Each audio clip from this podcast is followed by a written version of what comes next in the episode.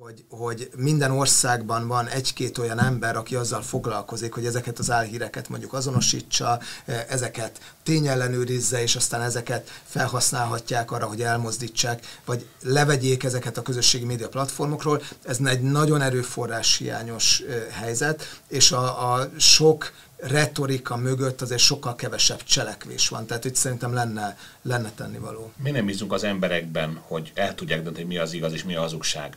Tehát az a lakosság jelentős része élt az előző rendszerbe. Tudja, hogy a Jereváni rádió mit mondott be és mit nem mondott be. Tehát az, hogy egy orosz állami média mit mond, az egy demokráciában, egy, egy, egy jól tájékozott közösségben, ahol fölhívják a figyelmét az embereknek arra, hogy a tények azok nagyon-nagyon ritka dolgok. Tehát mi az, ami tény? A tény, hogy itt beszélgetünk, de hogy miről beszélgetünk, az a megítélés kérdése. Tehát nem innentől kezdve, hogy valaki nekem elmagyarázza, nekem mit kell gondolom dolgokról, az már a cenzúrának az előszobája. Üdvözlöm Önöket, Morvai Péter szerkesztő ez a Hetek Originals, és itt a stúdióban most a beszélgető partnerünk ezúttal nem egy szakértő, hanem egyszerre kettő is. Krekó Péter, a Political Capital igazgatója, és Somkuti Bálint, biztonságpolitikai jellemző MCC geopolitikai műhelyétől, és a témánk pedig a szuverenitás. Nem így terveztük, nem tudtuk, hogy a tegnapi napon, visszaadás szerdán veszük föl, nem tudtuk, hogy a keddi napon fogja a parlament elkezdeni tárgyalni a szuverenitás védelmi törvénycsomagot, még korábban kezdtünk el ebben a témában egyeztetni, de így jött ki, talán nem is probléma, mert az asztalon van a kérdés. Én azt szeretném először megkérdezni mind a kettőjüktől, hogy próbáljuk azt definiálni, hogy mit is értünk szuverenitás alatt, mert akkor nagyjából meg lesznek azok a keretek, amiről a különböző álláspontokat meg tudjuk vitatni. Péter. Jó, hát ezt is köszönöm a meghívást és a lehetőséget. Hát én azt mondanám, hogy, hogy a politikai kapitál nemrég lerakott az asztalra egy ilyen 21 pontos szuverenitás védelmi javaslatcsomagot, és nyilván az, hogy mi pontosan a szuverenitás, erről azért nagyon hosszú politika filozófiai munkák íródtak, úgyhogy lehet, hogy hogy jobb, hogyha nem akarjuk, hogy a nézők, hallgatók elaludjanak, hogy, hogyha ebben nagyon-nagyon hosszasan milyen belemegyünk, de a nemzeti önrendelkezésnek mi ebbe a javaslatcsomagban, és akkor én most ez, ehhez kapcsolódnék ennyiben, négy aspektusát vizsgáltuk meg, a nemzetbiztonsági oldalt, ami arról szól, hogy az állampolgárokat, illetve az államszervezetet érő fenyegetéssel szemben hogyan, milyen módon tudja megvédeni magát az állam, vagy hogyan lehet ezzel ellen védekezni. A gazdasági szuverenitás, ami, ami arról szól, hogy a, az adott országnak nyilván nem az, hogy teljesen bezárkózzon és egy protekcionista gazdaságpolitikát folytasson, de az igen, hogy, hogy olyan módon ö, folytassa a gazdasági tranzakcióit, amely alapvetően a, az ott élő ö, nemzeti közösség érdekének megfelel, a, az energia szuverenitás, ami talán a legegyértelműbb, ami arról szólna, hogy a lehető legkevésbé legyen kitéve egy adott ország annak a veszélyének, hogy mondjuk az energián keresztül zsarolni lehessen a teljes energia ellátás, ugyebár önellátás az egy kicsit ennél ambiciózusabb cél, de hogy a, hogy a különböző forrásokból úgy tudjon hozzájutni energiához, hogy az ne veszélyeztesse az önrendelkezését, és végül az információs szuverenitás, ami szintén egy érdekes ö, ö, jelenség, hiszen természetesen egy demokratikus közegben az, hogy a bizonyos ötletek, elképzelések, gondolatok szabadon áramlanak, főleg mondjuk az EU és NATO tagjaként, ez, ez természetes. Ugyanakkor ebben nem fér bele az, hogy más államok érdekei mentén egy tudatos szervezet és rendszer szintű mondjuk információ, manipuláció menjen végbe az adott országba, és mi azt mondtuk, hogy ez a négy olyan olyan terület, ahol ö, szerintünk ténylegesen ö, szükség lenne szuverenitás védelmi lépésekre, csak nem pont olyanokra, mint amelyek most az országgyűlés, ö, országgyűlésben ö, megtárgyalásra kerülnek. Köszönöm, hogy felvázolt ezt a négy pontot, de azt gondolom, hogy ebből a négy nagy csomagból elsősorban itt most a nemzetbiztonságról és az információ szuverenitásról tudnánk leginkább beszélni, nem lebecsülve a többi területet is. Hadd kérdezem akkor önt is, hogy ehhez képest van-e a magában a meghatározásban, hogyha KH-tól induljunk el, eltérő álláspont? Olvastam az anyagot, egy picit uh, annyiban egészíteném ki az elhangzottakat, hogy ami elhangzott, az a maximálisan egyetértek. Tehát ami most elmondott a Krekóra, az a maximálisan egyetértek, az anyag azért ennél bővebben táglalja a dolgokat, és aznak a részével nem értek egyet. Tehát ebben pontosan az nemzeti önrendelkezés, a szuverenitás, ami azt jelenti, hogy az államnak az adott területen szuverén kötelessége és joga föntartani a rendet, amiben kívülről nem avatkozhat bele senki, ebben maximálisan egyetértek. Én alapvetően a veszfáliai rendszernek a veszfáli definíciájából indulok ki, ahol a szuverenitás szempontjából, ahol az állam a, a kölcsönösen elismert határain belül előszak monopóliummal rendelkezik, aminek következtében felelős az, hogy mi történik az országon belül, köteles megvédeni a határait, tehát köteles garantálni azt, hogy a bent élők ugyanazokat a biztonsági garanciákat élvezik mindannyian, és kívülről nem fenyegetheti külső veszély, valamint a belső folyamatok el vannak választva a nemzetközitől, tehát a, a belügyekbe való benemavatkozás elve az maximálisan fontos, illetve a harmadik ezen terület, ami rendkívül fontosnak tartok kiemelni, az az, hogy az államok egyenrangúak. Tehát nyilván vannak erőviszonyok, amelyeket nem lehet figyelmen kívül hagyni, de az alapelv az, hogy egyenrangú államok vannak, akik diplomáciai úton, elsősorban a diplomáciát igénybe véve, legrosszabb esetben fegyveres erőket igénybe véve, oldják meg a nézeteltéréseiket. Tehát ez a, a szuverenitás az én fel, szempontomból, ezért nagyon érdekes kérdés például az Európai Unió szuverenitása, ami nem képes megvédeni a határait, nem tudja erőszakkal föntartani a határain belül, és mégis olyan jogokat vindikál magának, ami az egész Westfália rendszernek az alapelvével megy szembe. Tehát valahol, valamikor ezt át kéne beszélni, meg kéne tárgyalni. Az az alapvető probléma az én szám, szempontomból a szuverenitással, hogy az Európai Unió olyan szuverenitás elemeket akar magához ragadni, aminek semmilyen demokratikus felhatalmazása, sőt, semmilyen felhatalmazása nincs. Úgyhogy itt kezdődnek azok a területek, ahol majd nem fogunk egyetérteni.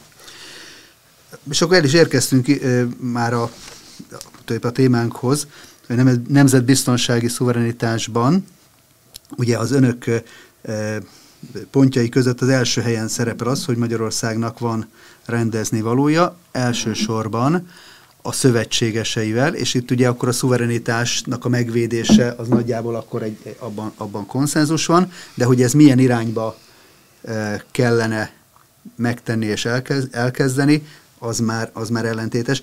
E, mi az, amit rendezni kellene, és miért?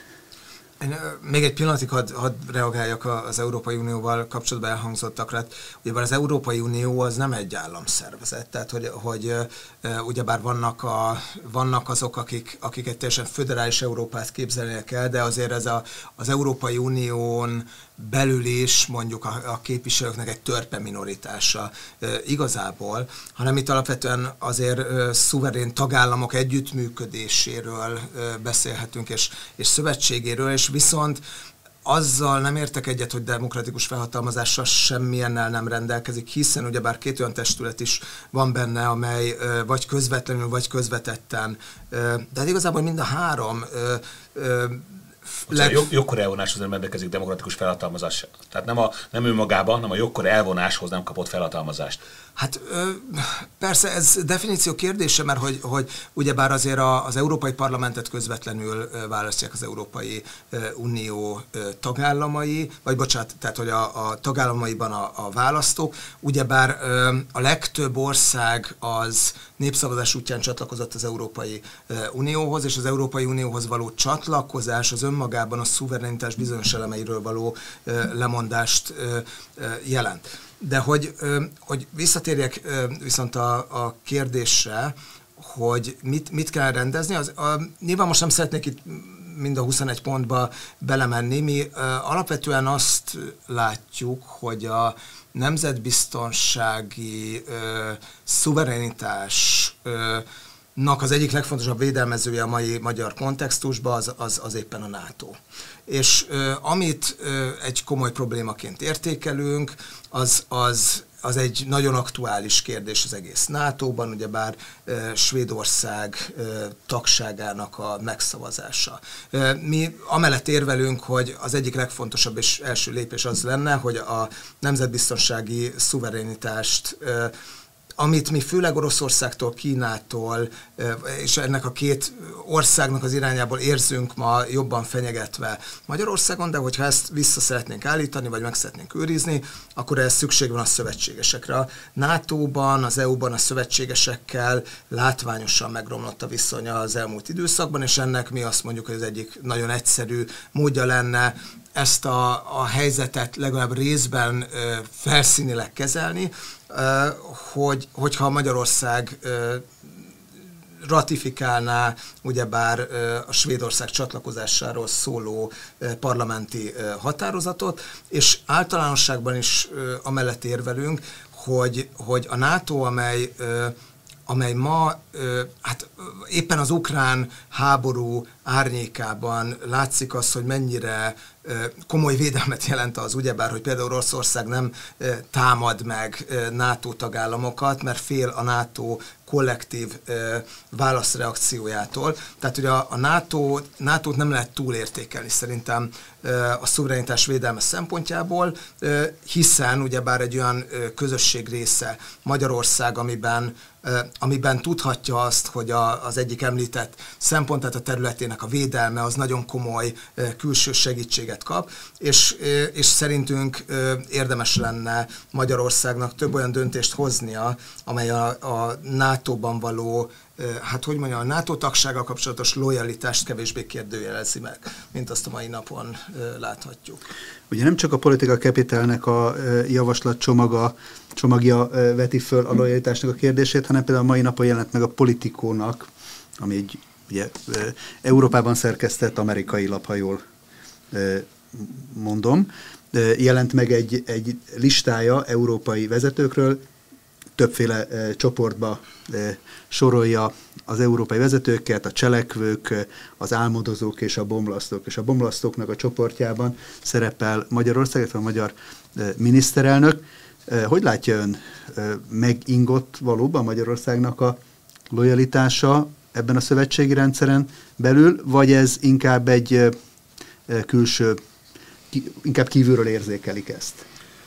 Úgy gondolom, hogy amikor a NATO és az EU csatlakozásról szó volt, akkor egy olyan kluboknak a képét vetítették fel a magyar közvélemény, és sőt, magyar szakértők számára, amelyekben van tér vitatkozni, amelyben egymásnak ellentmondó vélemények is helyet kapnak, és pontosan azért az volt a vonzó benne, hogy nem egy olyan szervezetnek a képe bontakozott ki, mint amilyenben korábban voltunk, a KGST és a Varsói gondolok.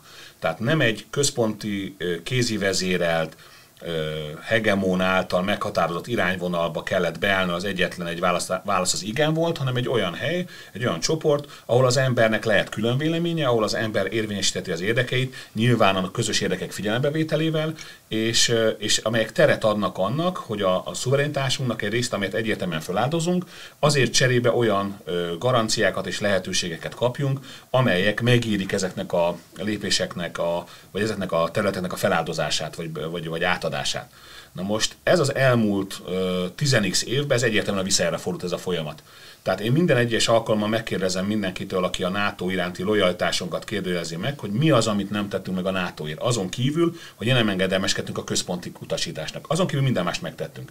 Megemeltük a GDP arányos védelmi kiadásainkat, létrehoztunk egy NATO szabálynak megfelelő nehéz dandárt, és a többi, és a többi, és a többi. Tehát azon kívül, hogy egy olyan országgal, ami gyakorlatilag látványosan és évtizedek óta ellenséges Magyarországgal szemben, ez pedig Ukrajna, nem vagyunk hajlandóak a saját érdekeinket feladni. Ezen kívül semmilyen más területen nem mentünk szembe a NATO-nak a, az elveivel, a koncepciójával, az értékeivel, stb. Tehát semmilyen olyasmi dologról nem beszéltünk, mint ami például Bulgáriában, Szlovákiában felmerült, hogy konkrétan orosz barát elemek voltak, nem csak a politikai, hanem a katonai vezetésben is, de Magyarországon ilyesmiről szó sincs. Tehát egész egyszerűen van egy olyan helyzet, és az Európai Unióban ugye ez a szituáció, hogy valamit eltérően látunk a fősodortól, valamit eltérően látunk a, a központtól, és ezért vagyunk ö, először megbégezve, majd később gyakorlatilag kitaszítva a rendszerből. Én úgy gondolom, ez egy teljesen szembe megy azokkal az elvekkel, amikre olyan sokat hivatkoznak. Tehát itt nem arról van szó, hogy Magyarország gyengíteni akarná akár az Európai Uniót, akár a NATO-t, most ha már a svéd csatlakozásról beszélünk, Svédországgal egy nagyon régóta fönnálló politikai vitánk van. Ebben a helyzetben... Ezt a politikai vitát olyan módon kell megoldani, hogy Magyarország nem járul hozzá ahhoz, hogy a NATO még egy tagállamban bővüljön úgy, hogy Magyarország is ennek a, a klubnak Igen, a tagja. Pontosan, ezt hívják érdekérvényesítésnek. Magyarország... Ez, ez, ez, ez, ez, semmi más, ez tiszta, szintiszta érdekérvényesítés. Mit csinálna Svédország hasonló helyzetben? Pont ugyanezt. Tehát ez, ez, Svédország jóvá hagyta, hogy Magyarország csatlakozzon az Európai Unióhoz? Voltak ilyen problémák akkor közöttünk? Nem. Hát Tehát, hogy ez, van, ez, van a két, ez a két, ez a két ö, szint van körülbelül egymással szinkronban. Tehát, hogy az, hogy vannak bilaterális ez, ez, ez, ez, viták, és ezért Magyarország nem járul ahhoz hozzá, hogy egy új taggal bővüljön a NATO, ami közvetetten a saját biztonságának a, a a védelméhez is hozzájárulna. Én ezt úgy látom Én ezt, ezt a példát, mint amikor a kisgyerek kiabál ez, valami csúnyát a másikra, és a másik meg visszakiabál. Tehát ezek bizonyos szempontból nevetséges szintű problémák. Tehát az, hogy a jogállamiság hogy érvényesül, vagy hogy nem érvényesül, az egy olyan szinten szubjektív valamit, nincsenek objektív dolgok. Tehát itt van egy ilyen, egy ilyen nagyon egyértelműen megfogalmazott kép, hogy van egy objektív igazság, ami valóságban nem létezik. Tehát mi az igazság definíciója? Az igazság a valóságnak az a verzió, amit a legtöbben elfogadnak igazságnak. Ez azért nincs, nincs egyértelmű definíció. Tehát itt olyan, mint a föl állítva egy mérce, rajt, ö, rajtunk egy mércét, aminek a kialakításában nem működtünk közre, amivel ha lenne is nem járulunk hozzá, elméletek szabad akaratunkba cselekszünk, ugye szuverenitásról beszélgetünk, és na számunk rajtunk, rajtunk ezt a mintát, aminek nyilvánvalóan nem felelünk meg, mert nem is akarunk neki megfelelni. És ez alapján érnek minket mindenféle támadások. Én úgy gondolom, hogy minden normális ország, minden ország, amely foglalkozik az érdekeivel, az megvédi ezeket. Úgyhogy nem mondom, hogy teljes mértékben ö, ö, minden olyan terület, amivel kapcsolatban kifogás merült föl jogtalan, de alapvetően az egész koncepcióval van komoly problémája, nem csak nekem, hanem általában sok embernek, és innentől kezdve az, hogy ér, érvényesítjük az érdekeinket, és ezt arra való hivatkozás, nekünk be a sorba, hát nem a Varsói Szerződésben vagyunk, hölgyeim és uraim egy pillanat, hogy, hogy ne kanyarodjunk még el a, a svéd NATO tagságnak a kérdését. Ugye ennek van egy harmadik szereplője, és itt még nem hangzott el, ugye Törökország szintén ellenzi, ellenezte eddig a, a csatlakozásnak a ratifikációját, és ez ugye annyiban összefügg azért a szuverenitásnak a kérdésével, hogy az rendszeresen elhangzik, hogy hát Magyarország nem csak az itt említett Svédországgal való közvetlen viták vagy, vagy sérelmek okán tartja vissza a jóváhagyását, hanem azért is, mert Törökországgal is ö, valamilyen módon kooperál és egyeztet ebben. Mennyire reális ez a fölvetés? Hát az helyzet, hogy ez nagyon sokszor elhangzik, és én ezen a ponton is azért megkérde, meg feltenném azt a kérdést, hogy amikor erről ugyebár kormányzati és vagy parlamenti szereplők beszélnek, akkor itt mennyire beszélhetünk szuverenitásról, hogyha mi a törökök döntéséhez igazítjuk az azzal kapcsolatos döntésünket, a Svédország tagságát ratifikáljuk-e vagy sem, egy olyan helyzetben, amikor Törökországnak egy nagy Magyarországéhoz abszolút nem hasonlítható probléma csomagja van Svédországgal, például ugyebár a, a, a kurd hát egyes kurd terroristák jogi megítélésével kapcsolatosan. Tehát, hogy én, én itt is látok problémákat azért a, a szuverenitás szempontjából. Szerintem, hogyha Törökországhoz igazítjuk ezt a döntést, akkor, akkor az nem biztos, hogy a magyar érték, érdekeknek a leginkább megfelelő, és azért is gondolom ezt,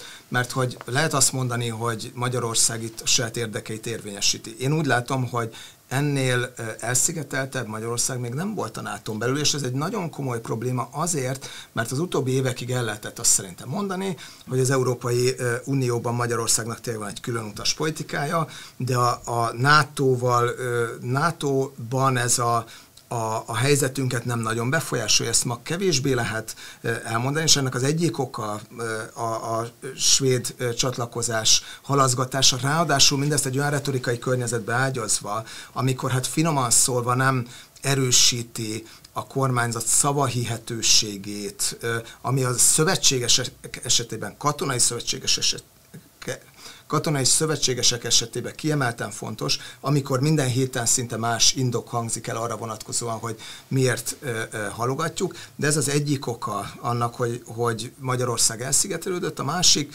pedig az említett ö, Ukrajna megítélése, amivel kapcsolatban természetesen elmondható az, hogy Ukrajna nem tagja a NATO-nak, és ezért megtámadta ugyebár Oroszország, de nem, de nem vonatkozik rá a kollektív Ha Ukrajna nem tagja a NATO-nak, nem tagja ennek az értékközösségnek, akkor a NATO-nak miért fontosabb egy értékközösségen kívüli tag, mint egy értékközösségen belüli tag?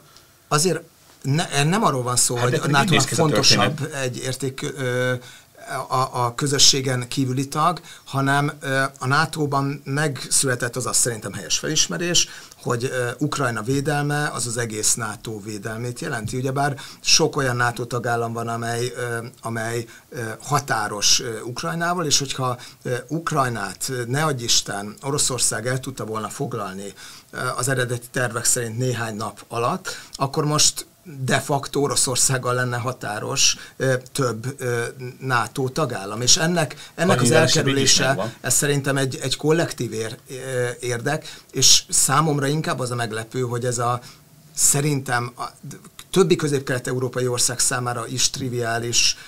Most már Szlovákia számára nem annyira egyértelmű. és Lengyelországban is megint egy változás. De nem ilyen irányba. Az, hogy Három Lengyel... van blokkád a határon. Lengyelország én azért nem nagyon gondolom, hogy, egy, hogy ez ukrán barát politikából uh, kihátrálna. Lengyelország Valaki egész történelme uh, és, és, és, a, és értékei, a közvélemény az mind ennek ellenében hat. Akkor fogalmazunk úgy, hogy Magyarország azért ezzel a pozíciójával valóban Szlovákiával együtt, de mégiscsak egy kisebbséget képvisel a nato belül, és én azt mondom, hogy nem az a probléma, hogy, hogy Magyarországnak más a véleménye, mint többi NATO tagállamoknak. Szerintem az a probléma, hogy Magyarországnak ugyanaz lenne az érdeke, mint ebben a helyzetben, mint például Csehországnak, hogy, hogy megerősítse a saját védelmét Oroszországgal szemben, nemzetbiztonsági, információs, gazdasági, stb. téren, és ennek szerintem része Ukrajna védelme is, magyar, a magyar kormány nyilvánvalóan ezt máshogy látja, de számomra az nem magától értetődő, hogy az a nemzeti érdek, amit ebben a helyzetben Magyarország képvisel, hogyha nagyon hasonló geopolitikai helyzetű, gazdaságú, stb. országok ezt teljesen máshogy látják, akkor, akkor, nem, akkor szerintem nem jelenthető ki az egész teljes egyértelműsége, hogy hogy ez a különutas ukrán politika, ez egy az egyben megfelel a nagybetűs magyar érdekeknek. Pro- problé- probléma az egyébként ön szerint, hogy Magyarország akár nato belül Törökországgal egyeztet álláspontot, vagy itt azért tartani kell valami fajta török áfiumtól, illetve akár Ukrajna esetében is, hogy Magyarországnak lévén Ukrajnával szomszédos állam és a nemzeti kisebbségek miatt is van egy egyfajta markáns és másokkal nem feltétlenül egyező álláspontja és érdeke. Én alapvetően úgy gondolom, hogy ha NATO ténylegesen egy értékközösség, ahogy ez több helyen elhangzik, akkor bármilyen NATO taggal lévő kapcsolatunk, bármilyen egyéb, és itt még tegyük hozzá külső szereplővel szemben, akkor ez egy NATO érdek, hiszen értékközösségről beszélünk. Ha viszont más érdekeket képvisel, és Lord Robinsonnak a 90 nem lehet megkerülni a NATO szerepe, az volt a hidegháború, és úgy néz ki, ugyanaz maradt mostanáig is, hogy a németeket lent tartsa, az amerikaiakat benne, az oroszokat meg kint. Na most innentől kezdve viszont megint egy más dimenzióban vagyunk, és engem azzal van megmondom őszintén, hogy olyan, mint hogyha nekem Markos Nádas jut az eszembe erről, hogy hát Erzsike, mi egy malomba ülünk, de én nem dolgozom. Tehát, hogy, hogy két koordinátorrendszer mellett beszélünk. Tehát a magyar értek az az, hogy Magyarország erős, biztonságos, gazdaságilag stabil legyen. Én megmondom őszintén, és ezt mindig elmondom ilyen alkalmakkor, hogy elkerülve a későbbi vádakat, én nem szeretem az oroszokat az elmúlt 160 évben ötször harcoltuk ellenük. 48-49, első világháború, tanácsköztársaság, második világháború 56. Nem kell szeretni őket, de nem lehet figyelmen kívül hagyni azt, hogy az egyik helyről mondjuk jön x áron a gáz, a másik helyről meg 10x áron, vagy de nem is 10x áron, akkor 8 és fél. De ha nagyon ügyesek vagyunk, akkor 6 és fél. De ilyen arányokról beszélünk. Tehát ö, gyakorlatilag a, a, a alapvető magyar érdek az az, hogy a gazdaság stabilan működjön, az energiahordozóknak az ellátása biztos legyen, lehetőség szerint olcsón, ha megoldható, ha nem oldható meg, akkor is legyen. Ezen kívül ö, a, a környezetünk, a területi integrálásunk biztonságban lehessen. Na most, hogy eközben milyen érdekek és, és, és elkérések csapnak össze, ahhoz semmi közünk nincs. Tehát nem szeretném Kovács Lászlót idézni, hogy merjünk kicsik lenni, de nem kell nekünk mindig mindenben megmondani a tutit. És hogyha valaki, és megint csak egy hagyjuk egy Markos Nádas példát, mert sokszor ez jut az eszembe az egész párbeszédről ezen a területen, hogy hát ha magának a szalócipista azt mondja, hogy ugorjunk bele a kútba, akkor beleugrik, hát tavaly háromszor húztak ki. Tehát ha NATO azt mondja, hogy mi ugorjunk bele a kútba, akkor beleugrunk, és meg se kérdezzük, hogy miért vagy hogyan, vagy legalább azt mondjuk, hogy oké, srácok, de legalább a hátunkat biztosítsátok. Tehát én az egész svéd kérdés is úgy vagyok, hogy Törökországgal kapcsolatban is nyilván Törökországgal kevés olyan érdekünk van, amely egyértelműen mondjuk egymás mellett fut, de a NATO tagság egy ilyen és a Svédországot úgy ítéli meg ez a két ország, hogy nem érett meg a NATO tagságra azért, mert a kurdok terroristákat nem adja ki, vagy azért, mert Magyarországgal szemben egy igazságtalan hadjáratot folytat, akkor ez a mi véleményünk, ami teljes mértékben jogunk van. És a svédeknek egy picit, és ebben az esetben azért nagyjából körülbelül két hasonló országról beszélünk, kéne alkalmazkodni. Tehát nem azon, hogy a kis Magyarország álljon haptákba, és csinál meg, amit a nagyok mondanak. És ebben van bizonyos fajta dac, én vállalom, hogy ebben van egyfajta kurucos dac is, de hát ezek a mi érdekeink, hogy azok a dolgok, hogy most itt sajtószabadság van, ön is elmondhatja, ön is elmondhatja, én is elmondhatom, amit gondolok. Tehát nincs egy olyan fajta ö, nyomás, például, ami Nyugat-Európában található, ahol nem lehet elmondani, egy adott bűnöző milyen körből származik. És nem is feltétlenül az etnicitása vagy etnikumára gondolok, hanem azt, hogy milyen társadalmi egyéb környezetből származik. Tehát itt Magyarországon nagyobb a sajtószabadság, mint például sokat emlegetett Nyugat-Európában. Tehát innentől kezdve teljesen jogtalanok azok a követelések, amiket, amiket szembeállítanak velünk, és innentől kezdve van párhuzam Törökországban, mondjuk kicsit nehezebb Erdogan elnököt bírálni, mint Magyarországon a kormányzatot, de hogy igenis vannak olyan párhuzamok, amik mellett nekünk föl kell lépnünk. Tehát az a fajta politika, amit az el, amit mondjuk e, egészen 1990-től 2020-ig vagy 2010-ig folytatott Magyarország, hogy mindig mindenbe beleegyeztünk, az sehova nem vezetett. Tehát az az igazság, hogy előbb vagy utóbb föl kellett ébredni abban, hogy itt ebben a, ebben a nagyon kompetitív világban ne annak osztanak lapot, aki bizony keményen kimer állni az érdekeiért. Ez bizony szemben menni a bizonyos érdekekkel, ezeket a konfliktusokat érdemes vállalni.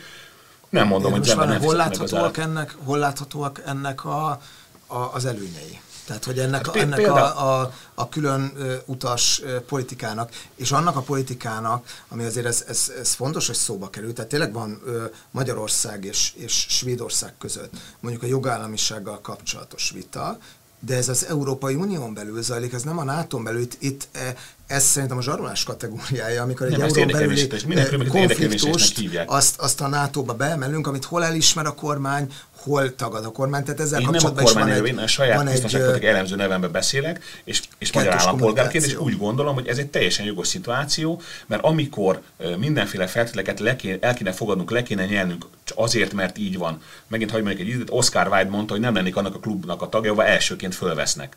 Tehát egész egyszerűen a szabályok folyamatosan változnak, a szabályok változnak egy olyan irányba, ami a, a, a szakértők és a lakosság egy jelentős részének, hány százaléknak nem menjünk bele, de a jelentős résznek nem tetszik, és azt, hogy elmondom a véleményet, akkor minden vagyok csak úriember, nem, ez nem egy megoldás.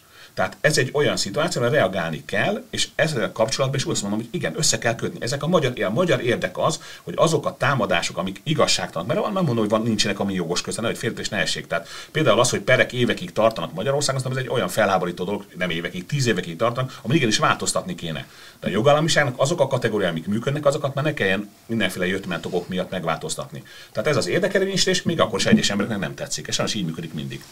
Igen, igen, csak szerintem ha az érdekérvényesítésről beszélünk, akkor jó, hogyha rögzíteni tudjuk a sikerkritériumokat, és én itt sikert kevésbé látok ebben a politikában, hiszen mind a NATO, mind az Európai Unión belül Magyarország érdekérvényesítése látványosan csökken. Amikor a NATO-ban ugyebár Magyarország rögzíti azt, hogy nem szeretné azt, hogy a NATO tagállamok ö, ö, ö, Ukrajnával ö, gyakorlatilag tárgyalásokat folytassanak, tehát mert ez már egy, egy egy Semmi lépésként. Ez most milyen, milyen területen? A NATO-Ukrajna tanácssal kapcsolatban voltak fenntartások, ami a NATO rosszul, meg Ukrajnáról szól, az, hogy kiket, bilaterális kapcsolatok milyenek, abban semmilyen beleszólásunk nincs. Igen, a NATO-Ukrán tanácsra gondoltam. Amikor a NATO főtitkára úgy dönt, hogy ez, ezzel kapcsolatos magyar vétó gyakorlatilag ignorálja, amikor azt látjuk, hogy egyébként az Európai Unión belül nagyon sok vitás kérdésben, és ebbe, be, itt említhetjük egyébként azért a, az uniós források piacokhoz való hozzájutást is, Magyarország rendre alul marad, és az érdekeit nem tudja érvényesíteni, akkor azért én feltenném a kérdést, hogy, hogy biztos-e az, hogy az érdekérvényesítésnek az egyetlen útja az az, hogyha a saját érdekeinket a szövetségeseinkkel szembe definiáljuk, hiszen szerintem egyre inkább erre látunk példát a magyar kormány részéről, és hogyha szóba került az energiabiztonság szempontja. Ez szerintem egy nagyon lényeges szempont, mert 2010-től kezdődően sokszor ismétlődően hangzott el az, hogy Magyarországnak függetlenednie kéne az orosz energiától. 2018-ban még úgy fogalmazott a miniszterelnök, hogy 2022-re jelentősen csökkenni fog Magyarország kitettsége az orosz gáznak, és amikor itt van egy olyan lehetőség, amikor Oroszország megtámadja Ukrajnát, tehát lenne morális alapja is annak szerintem, hogy az agresszortól, amely civileket gyilkol, ne vásároljunk ö, energiát, és ott van egy európai ö, tér, ami kinyílik, ami lehetőséget ad arra, hogy Magyarország egyébként olcsóbban szerezzen gázt meg energiát más forrásokból, mint korábban, akkor én azt látom, hogy ezzel a lehetőséggel nem ér a magyar kormány, és számomra itt is felvetődik a kérdés, hogy akkor ez a, a, a szuverenitás védelem szempontjainak mennyire felel meg. Mennyire felel meg az, hogyha rögzíti Magyarország azt, hogy már pedig mi függünk az orosz gáztól, mindig is függeni fogunk, és nem teszünk a függőség ellen, mert a gyakorlatban e, ilyen lépéseket e, látunk, és hogyha ezt kiterjesztjük mondjuk a nukleáris energiára, ami szerintem egyáltalán nem elvetendő, mint energiaforrás az energiamix e, szempontjából, de hogy az sem feltétlenül magától érte, értetődő szerintem, hogy amikor Magyarország, mint mind, szinte minden más EU és NATO tagállam az ellenséges országok közé van besorolva a, a, az orosz külügy szerint, akkor nekünk azzal az országgal kell együttműködni a nukleáris kapacitásaink bővítése érdekében, amely egyébként láthatjuk, hogy, hogy mit művel mondjuk atomerőművek körül, például, például Ukrajnában. Hát gondoljunk bele a zaporizsiai atomerőmű körül. Tüzérséget vittek az atomerőmű környé, az meg visszalőttek, ennyi történt. Tehát azért mondom, hogy más koordinátorrendszerekben beszélünk. Tehát igenis és nem tiszte megvédeni a kormány, nem mondom, és saját álláspontomat mondom, és ez a területet nem is értek annyira, de, de a, amennyire látom és tudom, az energia függetlenségünket jelenleg két tényező nehezíti meg, azt, hogy Horvátország ö, kiemelte nyugatbarát kormány, és Bulgária kiemelte nyugatbarát kormánya, többször is emelte a tranzitdíjakat. Az, hogy nem tettünk meg mindent azért, hogy ne tudjunk van az orosz gázról, az összes irányban megvannak a gázkonnektorok, úgy hívják őket, ha jól emlékszem. Bárkitől tudunk gáz venni a környéken. Szerbiától kezdve Romániát, Szlovákiával, Horvátország, mindenki megvannak ezek a kapcsolatok, ki vannak építve, tehát bárhonnan jöhet a gáz, nekünk egy feladatunk van a legolcsóbban gázt venni. Tehát de azt ha, tudjuk, az... fia, be, belekényszerítve a szerepbe, akkor nem fölvállalom a kormányvédőjének a szerepet, és semmilyen problémát nem okoz egyébként. Orbán Viktor azt mondta, hogy magyarok vagyunk, nem hülyék. Na most szerintem hülye az, aki egy ö, ö, névleges vagy vitatott ok miatt többszörös áron veszi a gázt. Tehát az, a, a mindenkori magyar kormányzatnak az lenne a legfőbb szerepe, hogy itt Magyarországon az életszínvonal és a biztonság a lehető legnagyobb legyen. És ha ez bizonyos szövetségesnek nem tetszik, akkor fölmerül az a kérdés, hogy milyen ez a szövetség. Tehát megint, megint oda jutkodunk ki, hogy milyen az a szövetség, ahol csak egy irány lehet. Tehát a mi szuverenitásunkat, a mi döntésénket ne kérdőjezzel meg senki. És ugyanúgy a szlovák példa mutatta, hogy volt egy nyugatbarát, szélsőségesen nyugatbarát kormányzat, és ebben az esetben sajnos ez egy szitokszó, már nem egy dicséret, amely hirtelen átváltott egy szuverenista, racionálisan, reálisan gondolkozó foglalkozó kormányzat, és teljesen más dolgokat mond. Tehát itt van egy olyan háború, van egy olyan küzdelem, ami a szuverenisták és a globalisták között zajlik. És ebben a globalista oldal egy olyan fajta narratívát vázol föl, amiben az lenne az általános igazság, és mindenkinek az lenne az érdeke. Nem. Az egy bizonyos körnek az érdeke. Nekünk nem feltétlenül az az érdekünk. És ugyanúgy volt Magyarország a Varsói Szerződésben, van a NATO-ban, ugyanúgy lesz a NATO után is Magyarország. Ez egy ennyire egyszerű történet. Bocsánat, egy, egy, egy, egy, ez... egy, bocsánat, egy, hogy még a vitának egy aspektusa, aspektusa tudjon bővülni. Ugye itt fölmerült elmúlt közel két évben az Európai Uniós szankciócsomagok Oroszországgal szemben.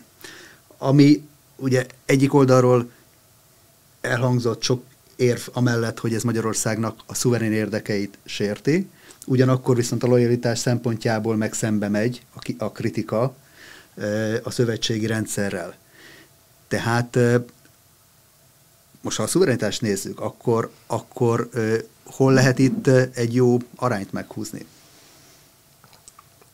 Én azt gondolom, hogy ez a, ez a szembeállítás, hogy vannak a globalisták meg a, a szuverenisták, ez egy nagyon egyszerű, kicsit ilyen népmessei és, és egy politikai, retorikai keret. Én ebből azért kilépnék, mert hogy a valóság szerintem ennél azért árnyaltabb és, és összetettebb, hogyha mondjuk a, a az energiaszuverenitásról beszélünk, és az orosz energiaforrások olcsóságáról. Hát a, ugyebár a, a KSH adatai alapján, és erről a G7-en jelentek meg viszonylag hosszú és meggyőző elemzések, tudjuk azt, hogy Magyarország is sokszoros áron vette az orosz gázt ahhoz képest, mint ahogy korábban vette. A, a hangzatos előnyei ellenére a, vagy sokat hangoztatott előnyei ellenére Bocsánat, hosszú távú gáz, a piaci árhoz gáz, képest hol volt? Mert dolog, hogy korábbiakhoz képest sokkal de a többihez képest hol volt? a, a G7 elemzései szerint a piaci árhoz képest is magasabban vette Magyarország Oroszországtól a, a gázt, és én ezt nem tartom egy életszerűtlen helyzetnek. Azért Oroszország finoman szólva nem, nem egy, egy, egy jótékonysági Ez intézmény, egyre és inkább a nyilvánvalóan NATO és az EU sem az. És a NATO és az EU sem az, de eh, az, hogy a kormány hoz egy bizonyos döntést, abból még ne következtessünk automatikusan arra, hogy az az egyetlen döntés, amit meg lehet hozni, és az mondom, hogy minden feltétlenül hanem sokan vannak, és független attól, hogy ez egy, döntés. az egy klasszikus folyamat, hogy valaki mond valamit, ami egybeesik egy másik csoportnak az, és azon látjuk, hogy azt támogatja. Nem. Van egy helyzet, van egy szituáció, amit ugyanúgy értékelünk. Tehát én is úgy értékelem, hogy az a helyzet, amiben választhatunk, hogy LNG-t vásárolunk bizonytalan szállítási határidővel többszörös áron, vagy vásárolunk a korábbiaknál jóval drágában, de még mindig az előzőkhez képest stabilabban és olcsóbban egy másik helyről, akkor egyértelműen még megoldást kell választani. Tehát az a szituáció, amit eddig hevesen tagadott mindenki, és egyre inkább beigazodni látszik, ugye Olaf Scholztának mondta, hogy nagyon érdekes beszélt a Bundestagban, az egyre inkább abban az irányban mutat, hogy Európa nem Oroszországnak ártott a szankciók, hanem saját magának. Na most innentől kezdve ez egy reális veszély volt már a szankciók meghozatának a pillanatában.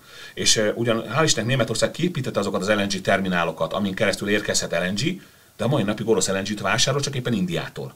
Tehát, hogy ezek a szituációk, ezek olyan helyzeteket hoznak elő folyamatosan újra és újra, amiben egy pici józanészel, a pici hevületünkön túl a, a, a szövetségesénk iránt, hogyha egy picit visszalépünk, akkor látszik az, hogy itt azért olyan komoly erőviszonyok feszül, olyan komoly erők feszülnek egymásba, amiben jó lenne ki tudnánk maradni, pontosan saját érdekeink miatt. Az, hogy egyesek ezt nem hagyják, hogy kimaradjunk belőle, én ez az, amit úgy gondolok, hogy ez súlyos beavatkozás Magyarország szuverenitásába. Mert lehet, hogy rossz döntés ez, hogy, hogy a magyar kormányzat és a magyar társadalom úgy gondolja, hogy, vagy jelentős része úgy gondolja, hogy ebből ki kéne maradni, és ez a nem a mi bizniszünk. Lehet, hogy utólag bebizonyosítjuk, hogy rossz döntés, de momentán ez a közhangulat, momentán ez a közvélekedés erről a történetről a rendelkezésre álló információk alapján.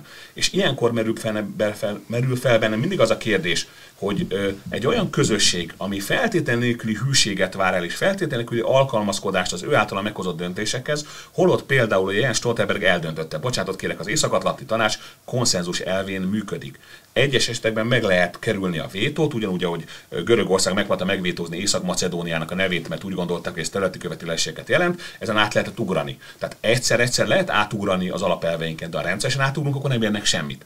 Tehát az a baj, hogy itt kezdünk el tartani, hogy van egy olyan nyomás rajtunk, hogy mi minden körülmények között igazodjunk a mások által elvált dologhoz, és akkor kérünk cserébe valamit. Svédországtól azt, hogy vonják vissza azokat a hazugságokat, mert nem arról van szó, hogy nincs bizonyos szeretetlen igazok. A hazugságokat vonják vissza, Ukrajnától azt, hogy a magyar kisebbségnek engedjenek egy picit, ezekre semmilyen pozitív válasz nem érkezik. És akkor visszatértünk a szuverenitás kiinduló alap, ö, ö, állapotához, hogy egyenrangú, egyenjogú államok üzene, ö, üzletelnek, vagy üzengetnek, vagy kommunikálnak, vagy, vagy beszélgetnek egymással. Tehát amíg ö, a sokat történelmi okokból sokat szenvedett, és igen érzékeny magyar társadalom azt látja, hogy nem veszik komolyan Magyarországot, és ezek az egészen pici kis kéréseik sem teljesülnek, addig bizony fél, félébred a az, kurcos dac. az a helyzet, hogy a, én, én, ezt, én itt az okokozati viszonyt azt fordítva látom. Felébred egy kurucos dac, amelyet ö, a magyar kormány kivisz a külpolitikai térbe és bevisz a NATO terébe is, és erre vannak olyan reakciók, amelyeket már nehezen tud kontrollálni, de, de ha az előbb azt hangzott el egyébként, hogy, hogy a,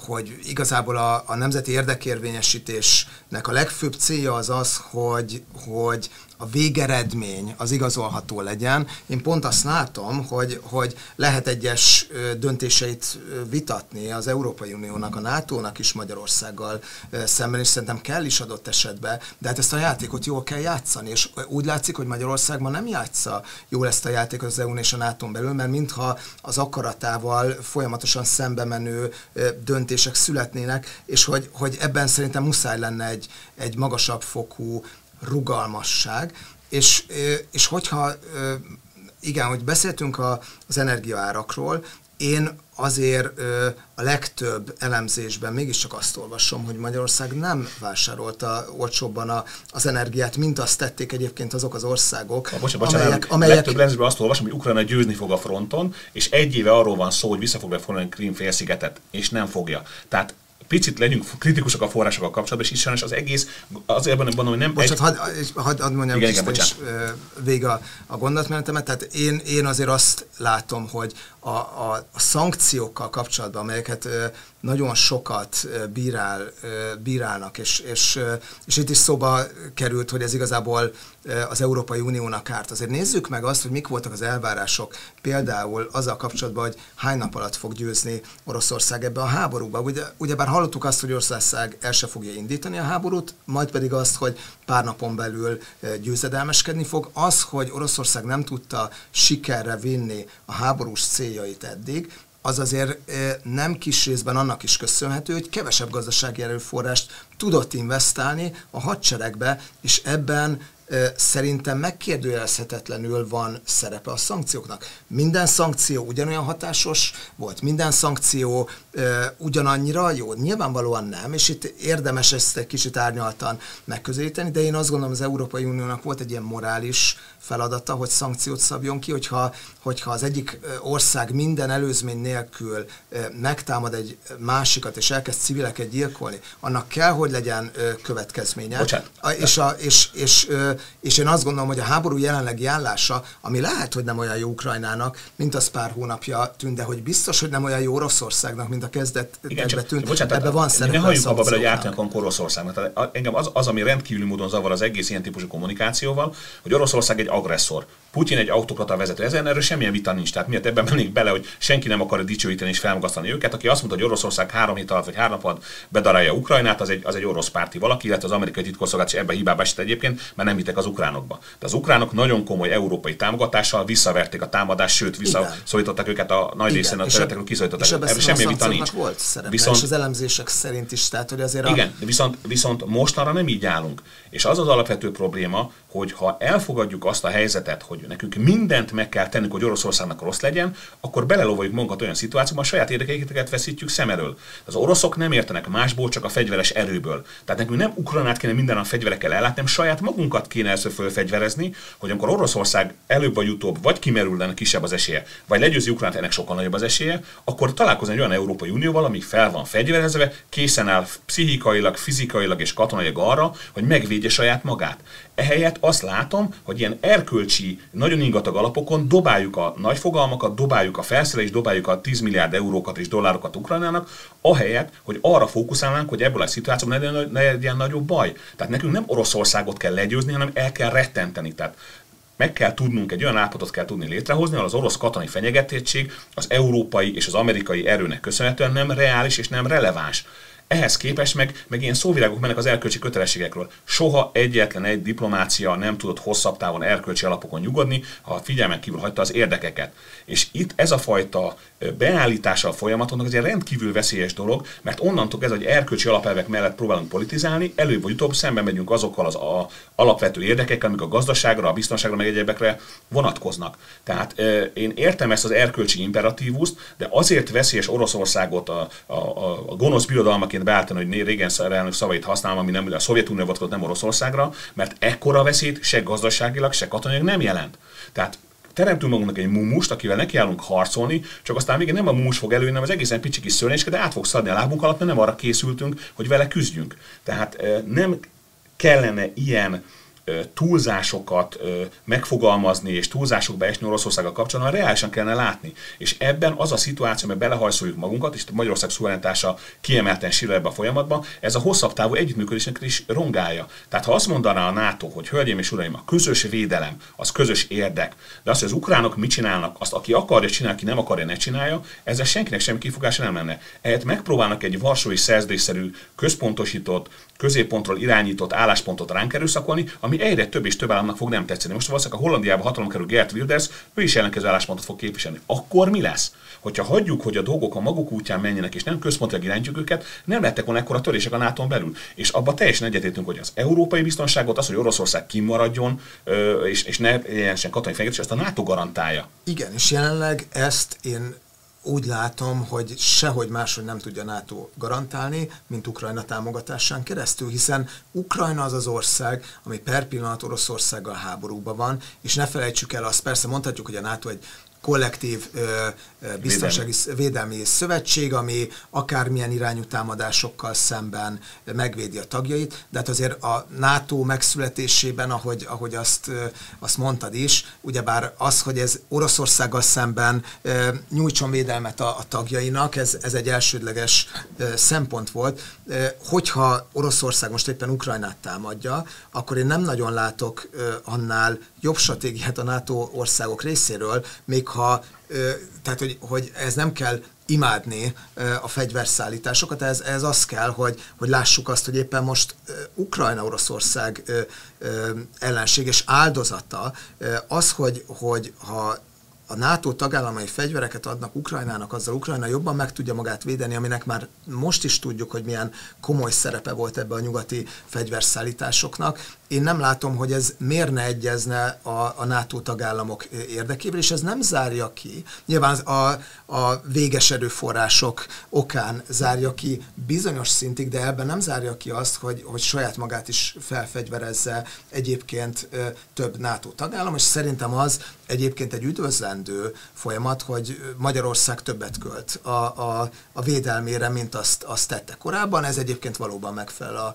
a NATO irányelveinek is, és és hogy, hogy viszont ilyen dacosan szembe helyezkedni azzal, hogy, hogy Ukrajnát támogassa a, a NATO és az Európai Unió, illetve azért ezt a részét muszáj hozzátenni, mert, mert tényleg mondhatjuk, hogy ez nem szépségverseny, hogy, hogy nem csak az értékek számítanak a politikában, de azért nem, nem nagyon jó annak az üzenete, hogyha kap a megtámadott ország vezetőjétől is meghívást, mondjuk a magyar eh, kormányfő, mert Zelenszky elnöktől is eh, kapott, és eh, ennek a meghívásnak nem tesz eleget, ugyanakkor az agresszorral pedig leül egy azért elég barátságos hangvételű, közös sajtótájékoztatóra, ahol ráadásul az orosz fél szóhasználatát alkalmazza például a háborúval kapcsolatban, a speciális hadműveletnek eh, mondva. Tehát, hogy én ezekben az esetekben azért azt látom, hogy a szimbolikus elköteleződés eh, az, mint Oroszország oldalán lenne, ami azért probléma, mert a tényleges elköteleződés sokkal inkább az EU és a NATO irányában van, ami amikor Magyarország megszavaz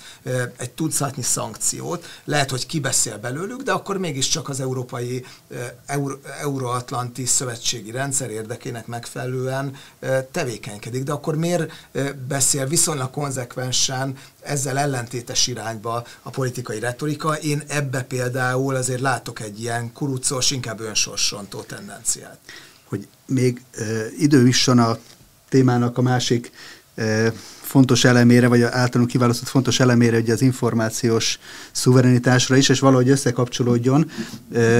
Arra szeretnék rákérdezni, hogy itt azért van az említett ukrajnai helyzet esetében is egyfajta átértékelődés, vagy legalábbis úgy tűnik, hogy egy évvel ezelőtt a Time magazin Volodymyr Zelenszky elnököt az év emberének nevezte. Most a ma kijött politikó összesítésben az ukrán elnök átkerült egy másik csoportba, az álmodozóknak a listáját vezeti, amiből úgy tűnik, és a leírásból is, hogy elismerve mindenféle elkötelezettségét és, és retorikai képességeit, a konkrét politikai, politikáját és stratégiáját már kevésbé látják reálisnak, amit eddig egyébként támogatott teljes melszélességgel a Nyugat és a NATO. Lehet, lehet ezekről egyébként szabadon beszélni, és sokszor fölmerült ez, hogy mi is kapunk ilyen, ilyen kommenteket, hogy hát Magyarországon a háborúról egyesek szerint sokkal szabadabban lehet beszélni, sokszínűben, mint amit nyugati közvélemény tapasztal, mások pont az ellenkezőjét mondják. Hogyan látja ezt? Alapvetően abban látom a problémát, hogy én ezt felállítanak tartom, ahogy a, a nyugati média Ukrajnához áll. Az első periódusban azt tartottam föláborítónak, hogy az objektivitását és azt a fajta valóban teljes képbemutatására való törekvését feláldozta a legelső pillanattól kezdve az ukrán támogatásnak az oltalán, ami miatt olyan nagyra tartotta mindenki. Tehát ez volt az első. Tehát folyamatosan a legjobb forgatókönyvekről beszélt, amik valóban benne voltak a pakliban, 1-2 százalék eséllyel, és 20-30-70 százalék eséllyel bekövetkező forgatókönyveket meg sem említettek Most azt tartom föláborítónak, hogy Zelenszky elnökre próbálják kenni az egészet. Tehát az, hogy az ukránokra próbálják verni az északi államot felrobbantását, hogy Zelenszky elnököt egy álmodozónak mutatják be, aki egy kőkemény realista politikus, aki kőkeményen érvel azok mellett, az egyébként sokszor számomra értetetlen elvei mellett, amelyeket képvisel, de azt mindenkinek el kell ismerni, hogy ezt kőkeményen teszi. Kőkeményen és következetesen. Tehát ő a tavaly márciusi tárgyalások lefújása óta, mióta ugye az, az ukrán kormánypárt frakcióvezető be is ismerte, hogy nyugati támogatással léptek vissza, ő azóta azt az elvet képviseli következetesen, hogy Ukrajnának minden támogatást meg kell kapnia ahhoz, hogy a, az, a megígért küzdelmet, vagy a megígért álláspontot meg tudja védeni, és az országot meg tudja védeni egy külső agresszortól. És az, hogy most őt egy realista politikusból átsorolják az álmodozó közé, aki az álomvilágban él, ez szerintem egy sértés. Az Zelenszky elnök irányába címzett sértés, mert egész egyszerűen ő csak azokat az ígéreteket igyekszik behajtani a nyugaton, amiket ő kapott. Tehát innentől kezdve az egész szituációt én egy olyan álszent dolognak tartom, hogy nem is találok rá szavakat. Tehát az alapvető problémát ott látom, hogy mindig, és akkor itt hagyd utaljak vissza, hogy nem az, érde, nem az értékek, hanem az érdekek teljesülnek. A nyugati vezetésnek egy darabig az volt az érdeke, hogy Ukrajna harcol Oroszországgal, most pedig az, hogy minél hamarabb fejezze be a küzdelmet, és erre egyre több ö, nyilatkozat és jelutal arra a nyugati sajtóban, a Wall Street Journal-től kezdve a Washington Poston át a New York Times-ig mindenhol. Tehát ez meg nem így működik. Tehát, hogyha egy országot, amelyik a szabadságáért harc egy agresszorral szembe, támogatásáról biztosítjuk, hogy bocsánat, hagyjuk vissza az első következmények, egy előzmények nélkül azért volt egy Minsk 1-2, amiket nem nevezhetünk függetlennek az ukrán háború kirobbanásától. Tehát, hogy hogy van egy ilyen helyzet, amiben folykozatosan támogatjuk Ukrajnát, megígérjük, hogy mindent megkap, hogy megvékesse magát, majd utána, amikor nem tudunk neki mindent megadni a saját hibánkból, és utána, amikor az ukránok azt mondják, hogy akkor tessék adni nekünk azokat az eszközöket, megígértek, utána őket teszük felelőssé, hát én ezt szavakat se találok. Tehát az a baj, hogy van egy narratíva, van egy orosz narratíva, meg van egy nyugati narratíva, és a valósághoz egyiknek sincs semmi köze. És innentől kezdve lépnek fel azok a problémák, hogy valóban kell egy információs uh, szuverenitás, ami viszont a valósághoz igyekszik a legközelebb állni, és nem a vágyálmainkhoz, meg nem az orosz propagandához, meg nem a nyugati propagandához, hanem az a realitáshoz, ami nagyjából kibontakozni látszik. És én ezért megkaptam már, hogy voltam már orosz ügynök, meg mindenféle egyebek is, de itt nem semmi másról nem szól az egész. Arról szól, hogy ez a legvalószínűbb pályája az eseményeknek, a történelmi ismeretek és egyebek alapján. Egyetértésben azzal, hogy most így leegyszerűsítve a nyugat belökte Zelenszky elnököt a busz alá? Én nem látom úgy, hogy belökte volna Zelenszky elnököt a busz alá, de abban részében teljesen egyetértek, hogy itt azért van a... Nyilván van egy olyan természete szerintem a külpolitikai konfliktusoknak, hogy ez a, azokat minden, meg, minden külső szemlélő szereti ilyen fekete-fehér, tényleg ilyen, ilyen gyerekmesei motivumokkal tarkított történetként látni, ahol, ahol van a jó és a gonosz, és addig érdekli általában a közvéleményt a külpolitika, amíg ezek a szereposztások megvannak. Amint egy háború elhúzódik, amikor már, már jönnek a hírek azzal kapcsolatban, hogy, hogy igen, vannak, vannak problémák mindkét oldalon, stb. stb. Akkor a, kör, a, a közvélemény elfordul ezektől, illetve amikor nem látszik ebben a, a, az azonnali, hát hogy mondjam, nyugati győzelem lehetősége, vagy, vagy, a, vagy, vagy annak a győzelemnek, amit a nyugat egy kicsit magának vindikálhat adott esetben Ukrajnáért. Tehát van egy ilyen elfordulás, valóban egy ilyen kifáradás, Ukrajna kifáradás, amiről sokat beszéltünk, akkor nem következett be, most valóban bekövetkezik. És, és azzal is egyetértek egyébként, hogy, hogy, hogy ebből a szempontból nagyon sokat változott a nyugati közvélemény, és egyébként a nyugati döntéshozóknak a, az álláspontja is. Ugyanakkor én azt gondolom, hogy Ukrajnának a, a pozíciója következetes volt végig abból a szempontból, hogy azt mondta, hogy mi meg akarjuk magunkat védeni, szeretnénk, hogyha ebbe ti is segítenétek, légtérzárral, stb. stb. Ne felejtsük el, hogy már kezdetektől fogva voltak olyan követelései Ukrajnának, amire azért viszonylag konzekvens nem volt a, a nyugati válasz nukleáris fegyverek például. Nekem azért, és ez már a háború egy későbbi időszaka, mert ez idén, idén történt, de azért a, az idei Vilniuszi NATO csúcson is meg lehet nézni, és én a, nekem volt szemcsém részt venni a Public Forumon, ahol ilyen nyilvános része volt ennek a, a, a NATO tanácskozásnak, vagy amellett egy, egy ilyen nyilvános esemény, ahol lehetőség volt arra, hogy sok nyugati vezető, politikus, védelmi miniszter, stb. ossza meg az álláspontját NATO tagok az ukrán helyzetről, és voltak ukránok is a hallgatóságban. És olyan er, olyan konfliktusos, olyan feszült hang nem volt egyes kérdésekben a, az ukránok és egyébként a, a NATO-t képviselő politikusok között, ukrán parlamenti képviselők például, hogy, hogy, hogy tényleg izzott a levegő, Például azzal kapcsolatban, hogy akkor a, a, mikor számíthat uh, Ukrajna NATO tagságra, például azzal kapcsolatban, hogy lesz-e légtérzár, uh, vagy éppen azzal kapcsolatban, hogy kap-e nukleáris fegyvereket uh, Ukrajna, hogy megvédje saját magát. Tehát, hogy én azért azt gondolom, hogy itt kezdetektől fogva volt ilyen határvonal, amit a nyugat nem szeretett volna átlépni, és én erre egyébként az a helyzet, hogy azt mondom, úgyhogy én azért szerintem nagyon támogatandó Ukrajna harca Oroszországgal szemben, hogy igen, az Ukra- a nyugatnak is tudatosítania kell, hogy mik azok a határvonalak, amelyeket nem akar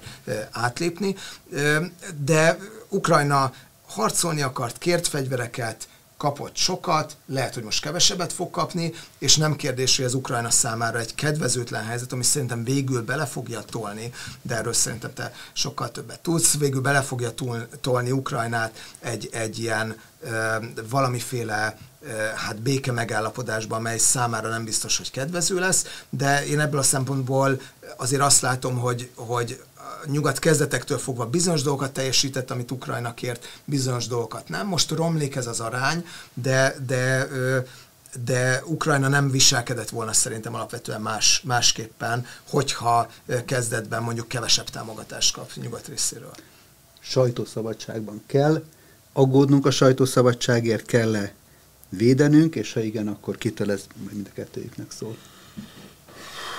Én úgy gondolom, hogy amíg retorzió nélkül elhangozhat nyilvánosság előtt, akármilyen nyilvános fórumon, tehát podcasttől kezdve, rádió egyéb adásban, bármilyen olyan vélemény, ami nem erőszakos cselekedetekre szólít fel, addig sajtószabadság van.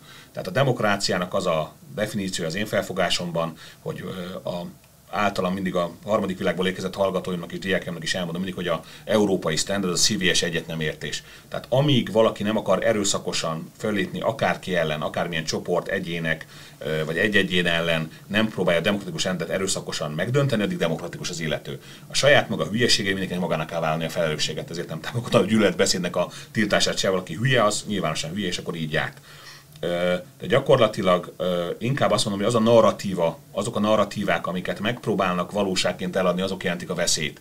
Tehát amíg ez egy véleményként van beállítva, amíg ez úgy van beállítva, hogy beszélünk valamiről, amit én vagy XY, vagy egy csoport, vagy egy cég, vagy egy vállalatcsoport, vagy egy párt úgy lát, ahogy lát, az a szíve joga, hogy ezt a véleményt megfogalmazza. Nekem az alapvető probléma azzal van, amikor valaki vitatható állásokat igyekszik objektív igazságként eladni. És ugye ez az egyik alapköve a propagandának, hogy ezt egyedüli és kizárólagos igazságként próbálja megfogalmazni. Úgyhogy amíg erről lehet vitatkozni, és akár arról is, hogy van egy ilyen, egy ilyen kizárólagos vélemény, de mi vitatjuk ezt a véleményt, addig van sajtószabadság. Én ezt egy nagyon komplex összetett kérdésnek tartom, és erre, erre a kérdésre, hogy van-e sajtószabadság, erre szerintem csak nagyon hosszú válasz adható, hogyha az információs szuverenitás szempontjából közelítjük meg a kérdést, akkor én, én abban látok problémát Magyarország esetében, nem abban, ami egyébként sok más országban probléma, hogy külső mondjuk orosz hírforrások, orosz pénzből finanszírozott hírforrások terjesztik az orosz propagandát az adott országban. Van egy elég koncentrált média struktúra Magyarországon, amiben nem ez jelenti az alapvető problémát. Az alapvető problémát egy kicsit abban látom, hogy ez a fajta szimbolikus elköteleződés, amit, amit, ami szóba került Oroszország iránt, ami azért a politika szintjéről érzékelhető, ez megjelenik a, a nyilvános kommunikációban is, és az a helyzet, hogy látjuk azt, hogy a közvéleményben háború kezdete óta azért volt egy orosz barát fordulat, ami szerintem nem független attól, hogy a legelvadultabb összeesküvés elméletek is megjelenhetnek. Nagyon széles ö, ö, kört elérve a magyar nyilvánosságban, például az a, az, az amerikai biolaborokról Ukrajna területén, és, és más kérdésekben, és ez, ezek nyilvánvalóan hatnak a közvéleményre, tehát itt szerintem a politikai szintről érkezik ebből a szempontból a probléma, mert látunk más olyan esetet, amikor terjedtek összeesküvés elméletek a nyilvánosságba, de ez a, ez a centralizált média struktúra inkább lezárt velük szembe, például a Covid kapcsán. Az orosz-ukrán háborúban én úgy látom, hogy az információs szuverenitást, ebből a szempontból az orosz értelmezések elterjedését, azt, azt nem maga a, a, a külső befolyás veszélyezteti, hanem sokkal inkább az, hogy, hogy van egy olyan politikai irányvonal, amely hat a közvéleményre, és szerintem nem jó irányba hat a közvéleményre. Az Irak elleni háború esetében is láttunk azért utólag megalapozatlannak bizonyult felvetéseket. Igaz, akkor még nem volt közösségi média, amely tiltást helyezett volna erre kilátásba. És erre szeretnék még rákérdezni, hogy mennyire jelent problémát a sajtószabadság és a szuverenitás szempontjából az, hogy külföldi tulajdonban lévő felületek, mi is egy ilyenen beszélgetünk, szabadon és kontroll nélkül dönthetnek arról, hogy milyen szereplők jelenhetnek meg, vagy az esetben milyen vélemények jelenhetnek meg, és ezek kívülesnek a sajtószabadság által egyébként nemzeti körben szabályozott kereteken. Tehát most a közösségi médiumokról beszélünk. Igen, igen igen amelyek, amelyeknek nyilván ezt, ezt, ezt, ezt nyilván tudjuk, hogy a média szempontjából legalább akkora jelentőségük van, mint a klasszikus ezt, Erre nagyon rövid választ adnék, mert ez nagyon komplex kérdés, de hogy én azt gondolom, hogy, hogy az Európai Unióban egyébként ennek irányába éppen zajlik egy szerintem ígéretes törvényalkotási és, és, és szabályozási folyamat, amely többek között éppen ezt a felelősséget szeretné számon kérni a, a közösségi média vállalatokon, magyarán azt, hogy igazából médiafelületként funkcionálnak, és ezzel együtt eh, pedig eh, javarészt kívülesnek ugyebár nagyon sok olyan szabályozáson, amelyel a, a hagyományos médiának eh, szembe kell néznie. Tehát szerintem ezzel kapcsolatban van tennivaló, és, és mondom, itt elindult egy jó, jó irányú folyamat, és szerintem azzal kapcsolatban is lenne egyébként a közösségi médiának több tennivalója, hogy igenis az álhírek összeesküvés elméletek egy része, és én annyiban nem vagyok azért, azért szólásszabadság, vagy feltétel nélkül szólásszabadság párti, hogy van azért olyan dezinformáció, ami emberek csoportjait életveszélybe sodorhatja, és egyébként én az orosz háborús dezinformáció egy részét is ide sorom, tehát ezekkel szemben igenis jobban fel kéne lépnie, például a Facebooknak, például a YouTube-nak, ugyebár általában itt az a politika, hogy, hogy minden országban van egy-két olyan ember, aki azzal foglalkozik, hogy ezeket az álhíreket mondjuk azonosítsa, e, ezeket tényellenőrizze, és aztán ezeket felhasználhatják arra, hogy elmozdítsák, vagy levegyék ezeket a közösségi média platformokról. Ez egy nagyon erőforrás hiányos e, helyzet, és a, a sok retorika mögött azért sokkal kevesebb cselekvés van. Tehát itt szerintem lenne, lenne tennivaló. Mi nem bízunk az emberekben, hogy el tudják dönteni, mi az igaz és mi a hazugság. Tehát az a lakosság jelentős része élt az előző rendszerbe. Tudja, hogy a Jereváni rádió mit mondott be és mit nem mondott be. Tehát az, hogy egy orosz állami média mit mond, az egy demokráciában, egy, egy, egy jól tájékozott közösségben, ahol fölhívják a figyelmét az embereknek arra, hogy a tények azok nagyon-nagyon ritka dolgok. Tehát mi az, ami tény? A tény, hogy itt beszélgetünk, de hogy miről beszélgetünk, az a megítélés kérdése. Tehát nem innentől kezdve, hogy valaki nekem elmagyarázza, nekem mit kell gondolom dolgokról, az már a cenzurának az előszobája. Tehát az orosz állami média hazudik. Tegyük hozzá, hogy az összes állami média saját hát, szemszögé szerint hogy hazudik, akkor van tény. Tessék? Hogyha azt mondod, hogy hazudik, akkor mégiscsak van tény, mert azzal szembe tud hazudni, nem? Hát de persze, de, de, de, de másképp mondom, akkor újra fogalmam. Minden állami média Washingtontól Moszkváig és Pekingig a saját szájúra szerint tálalja a tényeket. Azért van független sajtó, azért van, vannak a véleményi vezérek, meg egyébek, akik el tudják mondani másképp ezek a dolgokat, más megvitatásba tudják helyezni. Tehát én ezt a fajta megközelítést, amiben az embereket, a lakosságot, a közét mindentől meg kell óvni, ilyen gyerekként, alatvalóként, tehetségtelen, hozzá nem értő, befolyásolható, gyenge akaratú emberként mutatják, mert maximálisan ellenkezem és ellenállok neki. Mindenkinek megvan a saját maga józan, józan esze. Tehát ha tudjuk azt, hogy az orosz állami média a Krímfélszigetnek az elcsatolását egy jogos lépésként mutatja meg, akkor mindenkinek tudnia, hogy az egész hogy zajlódott le. Tehát azzal, hogy az Európai Unió és a, és a nyugati világ 2011-ben betiltotta a Russia a YouTube csatornáját, szerintem a létező legnagyobb bűnt követte el saját maga ellen, mert egész egyszerűen beismerte azt, hogy az oroszoknak valamiben lehet, hogy igazuk van, ha el kell hallgattatni őket. Mondják el a hülyeségeiket, aztán majd a valóság megcáfolja őket. Tehát az a fajta szituáció, amiben, amiben egyre inkább én azt látom, hogy, hogy a, a, a saját értelmezésünket akar, és itt, itt ö, hagy fogalmaz a kritikát meg mindenkivel szemben, aki erre törekszik, hogy a saját értelmezésünket akarjuk ráerőltetni a világra, és csak azt az egyet, mert csak nekünk van igazunk, azt a szabadság nagyon komoly támadásnak tartom, és ebben az Európai Uniós vastag átlagon benne van, mert hagy mondja el, hagy mesélj el, miért ne lehetne más a véleménye. És az a tények utólag őt igazolják, és azért nagyon sokáig nem lehet. A Abraham Lincolnnak volt egy mondása, hogy vannak emberek, akiket mindig be lehet csapni, és mindenkit be lehet csapni egyszer, de mindig mindenkit nem lehet becsapni. Tehát ha valami, valaki elmesél egy történetet, elmagyaráz valamit, egy narratívát fölállít, és az események után őt igazolják, akkor neki volt igaza. Tehát az, hogy egy ilyen, ez az orosz propagandát is, mint valami, mint valami ilyen, ilyen, ilyen rettenetes, félelmetes, Covid szintű ö, veszélyt taglaljuk, az orosz propaganda nagyon súlyos hibákat követel. A saját Telegram csatornáikra a saját katonai ö, elemzőik, a, a Vojenkorok kinevetik sokszor az orosz katonai ö, ö, ö, hivatalos nyilatkozatokat. Amikor leközölik a veszteség számokat, akkor a, a egyes ö, orosz ö, elemzők nevetve teszik közé a Smiley kísérletében, hogy már megint 312 repülőgépet lőttek le Ukrajnába, holott összesen nem volt annyi gépük az ukránoknak. Tehát, hogy ezeket a dolgokat, ez, ez valami, tehát az én szememben az, hogy valaki ennyire féltékenyen őrzi az információs monopóliumát, az azt mutatja, hogy bizony komoly rejtegetni valói vannak. Akinek nincs vaj fején, az nem megy, az nyugodtan kimehet a napra.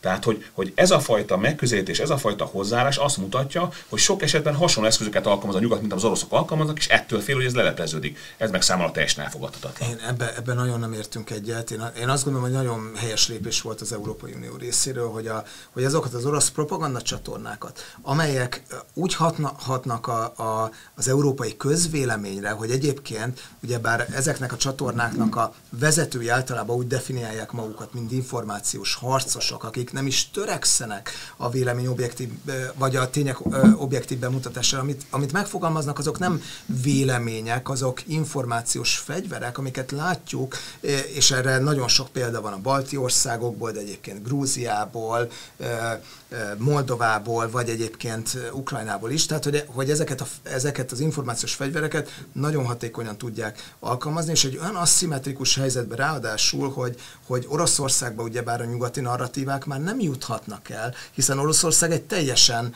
e, zárt e, társadalom. Én Tehát azt hiszem, őket reciprocitás alapon? Nem, nem, nem, nem, nem automatikusan, e, abban az esetben, hogyha e, olyan propagandát terjesztenek, amely veszélyeztetheti egyébként az európai Európai Uniós vagy NATO tagállamok nemzetbiztonsági érdekét, és milyen? Szerintem mondjuk ilyenekről, ilyenekről de, de, beszélünk. A, a, a Göring és a Göbbelszi propaganda is arról, Göbbelszi, bocsánat, a Göbbelszi propaganda is arról szólt, hogy valamit elég elégszer elismételni, és akkor valóság lesz belőle. De ott a valóság magadnak ott kell lenni, tehát valamilyen szintű meggyőződésnek, nem a valóságnak, a meggyőződésnek. Tehát az emberekben kialakult hiedelmeket, azokat megcáfolni kell, és hagyni, hogy kifejlődjenek, hogy beszélgettünk erről, nem is tudom kivel idefelé, hogy, hogy az iszlám államnak, a, a, a, vagy az iszlamista kormányzatoknak, hogyha hagyják, hogy az a fajta szélsőségesen mindent Istentől eredeztető felfogása befussa a saját pályáját, és megbukjon a közigazgatás hibáin, az időjárásnak a problémáin, meg a közellátásnak a gondjain, akkor nem lett volna baj. Az orosz propaganda is leleplezni magát, ha hagynánk, és, és narrálnánk. Tehát én például úgy gondolom, hogy a, a, a mindenkinek tanítani kéne megfelelő, nyilván megfelelő kommenteket kiegészítve a Mein Kampfot, hogy mindenki lássa, hogy milyen gonosz, aljas, szarházi volt Adolf Hitler, lássa a lelkének a sivárságát és a sötétségét. De ezt meg kell mutatni, és megfelelő kontextusba kell helyezni. De, meg az orosz de ez nem ugyanaz, de ez nem ugyanaz, hogy, hát hogy meg, ez nem ugyanaz, hogy, hogy kontextusba helyezed, meg nem ugyanaz, hogy szabad, uh, szabad áramlást. Hát ez lenne a mi dolgunk, hogy kontextusba helyezzük, hogy elmondjuk, hogy az orosz állam érdekes csinálja. De Igen, azt, azt meg lehet csinálni, hogy, hogy normális uh, uh, média, tehát normális műsorokban szóba kerülnek ezek a narratívák, megbeszéljük, uh, kitárgyaljuk, hogy mi nem igaz benne. Hogyha ezt, ezt kontrollálatlanul rá ömlik a közvéleményre, és ennek, és ennek egy, egy egyébként háborús időszakban szabad folyást engedünk, annak szerintem nem kifejezetten lesz jó vége, és az a helyzet, hogy sok olyan példa van például közép, közép-kelet-európai országokban is, ahol egy, viszonylag egyértelmű ok okozati kapcsolat ö, ö, rajzolható meg, mondjuk bizonyos orosz propaganda mondások között, például az, az ukrán bevándorlók nőket erőszakolnak, kirabolnak minket, stb. stb. Hogyha ezek után ö, az ukrán ukrán menekülteket megtámadják, akkor én azt gondolom, hogy, hogy ez már egy olyan beavatkozás mondjuk az információs szuverenitásba, amely megengedhetetlen. Tehát, hogy, hogy én azt gondolom, hogy ebbe egy kicsit tudatosabbnak kell lenni, és szerintem Európa történelme azért azt igazolja, hogy a szólásszabadság az egy nagyon-nagyon fontos védendő érték, és abban is teljesen egyetértek, hogy itt a, a befogadóknak a felelőssége kiemelten fontos, de azért vannak olyan tartalmak, amelyeket szerintem nem véletlenül szokott az európai jogrend általában kívül helyezni. A, a, a azokon a, azon a körön, amelyről nyilvánosan lehet érdemes beszélni, holokauszt tagadás, vagy éppen mondjuk a nép, népírtásra való, népírtásra való nyílt felhívás. Maximális egyetértek. Az a nagyon hálátlan szerepem, hogy valakiben mindenképpen bele kell folytanom a szót, mert különben nem ér véget a műsor, mert nagyon izgalmas a vita, ami most már több mint az elmúlt egy órában zajlott. Én nagyon köszönöm mindkettőjüknek, hogy, hogy itt voltak. Talán segítettek néhány dolgot kontextusba tenni itt azért az elmúlt egy órában, bár ebből a 21 pontos csomagból csak néhányat tudtunk végigbeszélni, de ezek azért azt gondolom, hogy, hogy fontosak voltak. Nagyon köszönöm önöknek is a megtisztelő figyelmet, köszönöm, hogy már közel 50 ezeren feliratkoztak a heteknek a YouTube csatornájára, várjuk továbbra is önöket naponta hírelemzésekkel, élőadásokkal, interjúkkal. Elindult a heteknek az angol nyelvű csatornája és a hetek Word, erre is várjuk a feliratkozásokat, itt angol nyelvű anyagokat, interjúkat, elemzéseket teszünk közé. Köszönöm tehát még egyszer megtisztelő figyelmüket, köszönöm önöknek is, hogy itt voltak, és találkozunk legközelebb is a viszontlátásra.